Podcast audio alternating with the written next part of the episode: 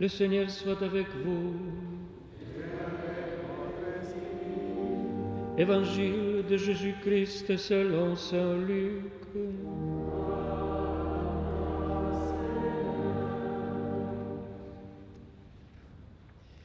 En ce temps-là, les foules qui venaient se faire baptiser par Jean lui demandaient Que devons-nous faire?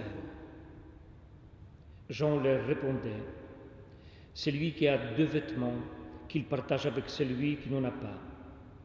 Et celui qui a de quoi manger, qu'il fasse de même. Des publicains, c'est-à-dire des collecteurs d'impôts, vinrent aussi pour être baptisés. Ils lui dirent, Maître, que devons-nous faire? Il leur répondit, N'exigez rien de plus que ce qui vous est fixé. Des soldats lui demandèrent à leur tour, Et nous, que devons-nous faire? Il répondit, Ne faites violence à personne, n'accusez personne à tort, et contentez-vous de votre solde. Or le peuple était en attente, et tous se demandaient à eux-mêmes si Jean n'était pas le Christ. Jean s'adressa alors à tous. Moi, je vous baptise avec de l'eau, mais il vient celui qui est plus fort que moi. Je ne suis pas digne de dénouer la courroie de ses sandales. Lui vous baptisera dans l'Esprit Saint et le feu. Il tient à la main la pelle à vanner pour nettoyer son air, abattre le blé et il amassera les grains dans son grenier. Quant à la paille, il la brûlera au feu qui ne s'éteint pas. Par beaucoup d'autres exhortations encore, il annonçait au peuple la bonne nouvelle.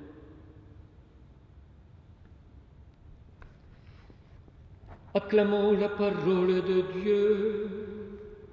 Louange à toi. Seigneur Jésus.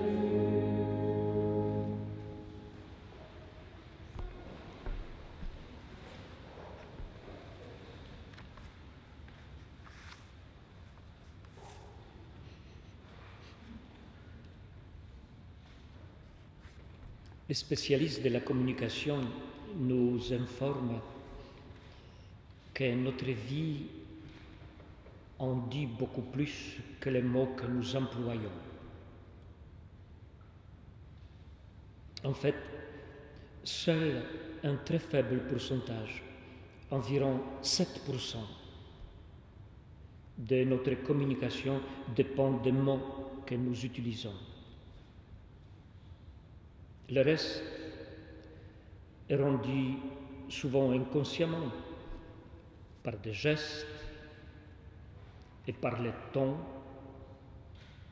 les accents et les silences. C'est pourquoi nous pouvons parfois être surpris que malgré ce que nous disons, malgré des phrases bien construites et réfléchies, nous faisons passer un message complètement différent de nos intentions.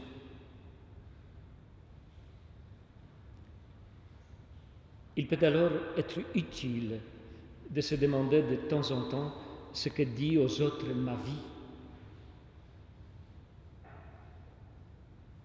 ma façon de vivre. Oui, notre manière de vivre nous révèle inévitablement. Et l'évangile de ce dimanche semble nous dire que c'est la vie et n'est que la vie, ma vie, est un lieu théologique, c'est-à-dire un espace à travers lequel Dieu se manifeste ou non. Voilà pourquoi ceux qui viennent auprès de Jean le Baptiste pour le questionner ne l'interrogent pas sur ce qu'ils doivent dire, mais bel et bien sur, sur ce qu'il doit faire. Que devons-nous faire?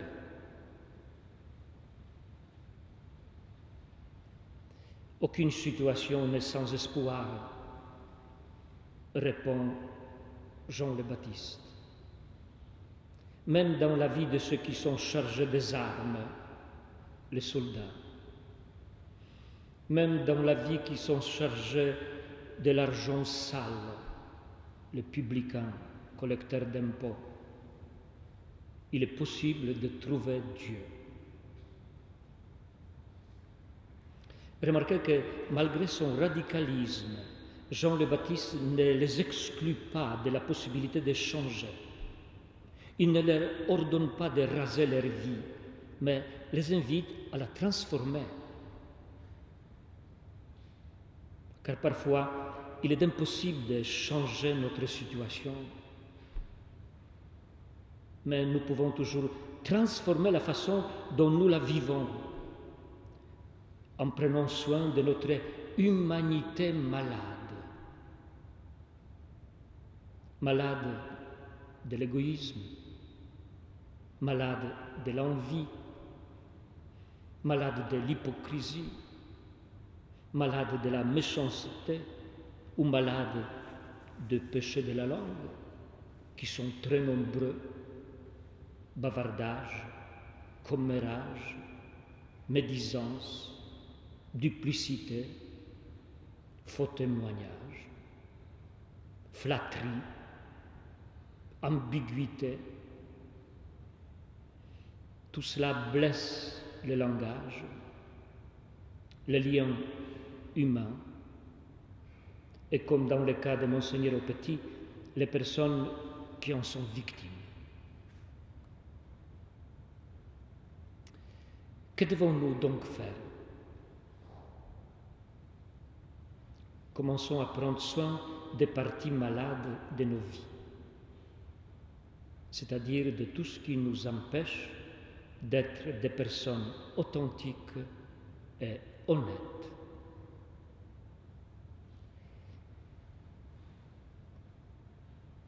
Et encore une petite chose. Comme je le disais au début de cette Eucharistie, le troisième dimanche de l'Avent est entièrement imprégné du thème de la joie toutes les lectures en parlent. Mais qu'est-ce que cela implique pour la fête de Noël? Eh bien, la fête de Noël est un, test très fort. On peut la vivre dans une joie artificielle, facile, qui est une joie de l'oubli. Pendant 48 heures, on vit une parenthèse enchantée avec ce que l'on aime, en oubliant la pandémie, en oubliant les turbulences au sein de notre diocèse, en oubliant les drames des abus sexuels sur les mineurs, ainsi de suite. Ou au contraire, on reçoit une joie qui passe à travers l'épreuve une joie qui n'oublie pas les difficultés de l'existence, mais qui accueille la venue du Christ toute simple et toute pauvre. C'est bien cette joie qui nous donne la force de poursuivre la route jusqu'à dans l'épreuve. Dans les poèmes Les samedis du village, un très beau poème de Giacomo Leopardi.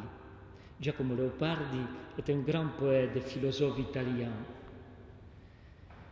Il exprime un concept selon lequel, dans la vie présente, la seule joie possible et authentique est la joie de l'attente, la joie du samedi, d'où le titre Le samedi du village. Le samedi, c'est le jour rempli de joie, précisément parce qu'il est rempli d'espérance. En effet, l'attente de la fête est plus belle que la fête elle-même, car souvent la possession d'un bien ne fait qu'engendrer la désillusion et l'ennui. Seule l'attente est génératrice de joie authentique. C'est cas précisément de la joie chrétienne de Noël. Elle consiste à se réjouir de ce qui commence, de ce qui bourgeonne. Ce n'est pas faire preuve de naïveté en oubliant ce qui va mal, mais c'est devenir capable de reconnaître ce qui est en train de naître dans ce monde, ce qui est en train de naître dans cette Église, dans notre Église, dans notre diocèse, dans notre paroisse, dans ma famille, dans ma vie. Giacomo Leopardi dirait c'est la joie du samedi qui prélude au dimanche sans fin, la vie éternelle. Amen.